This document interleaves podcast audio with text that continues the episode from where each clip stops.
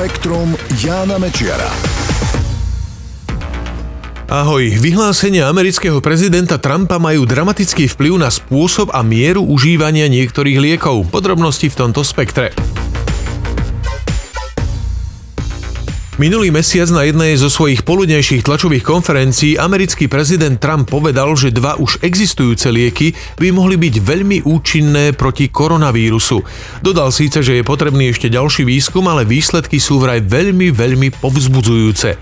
Hovoril o dvoch liekoch proti malárii, klorokine a hydroxychlorokine. Spustil tým hotovú lavínu. Do večera toho dňa stúpol počet predpisov na tieto lieky od lekárov, ktorí ich predpisovali prvýkrát 46 násobne v porovnaní s bežným priemerom. Takmer 32 tisíc predpisov pritom pochádzalo od všemožných lekárov, podiatrov, oftalmológov, kardiológov, dermatológov či dokonca psychiatrov. Dovtedy ich pritom predpisovala len hrstka špecialistov, predovšetkým na tropické choroby alebo reumatológiu.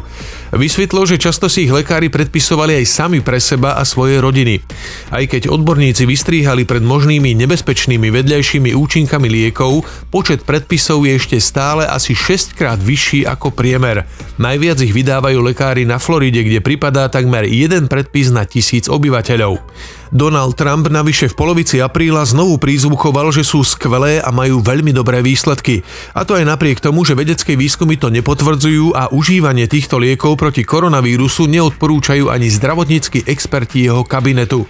Najnovší americký úrad pre potraviny a lieky vystríhal pred užívaním klorokínu a hydroxychlorokínu mimo nemocničného prostredia alebo klinických testov, pretože u niektorých pacientov s koronavírusom môžu spôsobovať vážne problémy so srdcovým rytmom.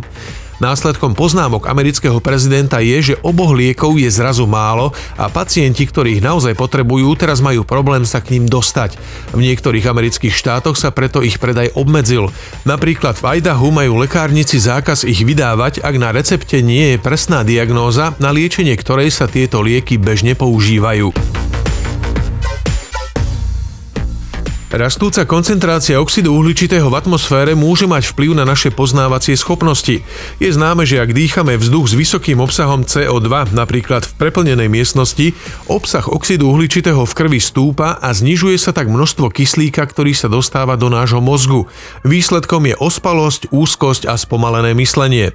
Vedci z Kalifornskej univerzity Boulder teraz urobili štúdiu, v ktorej modelovali vývoj obsahu oxidu uhličitého v ovzduší v mestách a v budovách v blízkej budúcnosti v závislosti od uhlíkových emisí. Vyšlo im z toho, že do konca tohto storočia môže koncentrácia oxidu uhličitého v atmosfére stúpnuť na 993 častíc z milióna. V budovách v mestách tak môže byť až 1400 častíc CO2 z milióna. To je trojnásobok dnešnej úrovne. Bude to mať výrazný vplyv na poznávacie schopnosti ľudí. Takáto koncentrácia CO2 znižuje rozhodovacie schopnosti o 25% a komplexné strategické myslenie až o 50%. Podľa vedcov tak rastúci obsah oxidu uhličitého postihne v podstate všetkých, od detí v školských triedach cez pracovníkov v kanceláriách, vedcov, politikov až po bežných ľudí v domoch a bytoch. Nadmerná konzumácia soli, respektíve slaných jedál, zdvojnásobuje riziko zlyhania srdca. Vyplýva to z výskumu vedcov z Fínskeho národného inštitútu zdravia.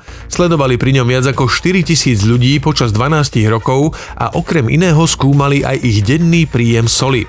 Výsledky potvrdzujú, že srdcu soľ veľmi neprospieva. Ľudí, ktorí skonzumovali viac ako 14 gramov soli denne, ohrozovalo zlyhanie srdca dvakrát viac ako tých, ktorí si dopriali menej ako 7 gramov. Podľa vedcov je optimálne denné množstvo soli menej ako 7 gramov.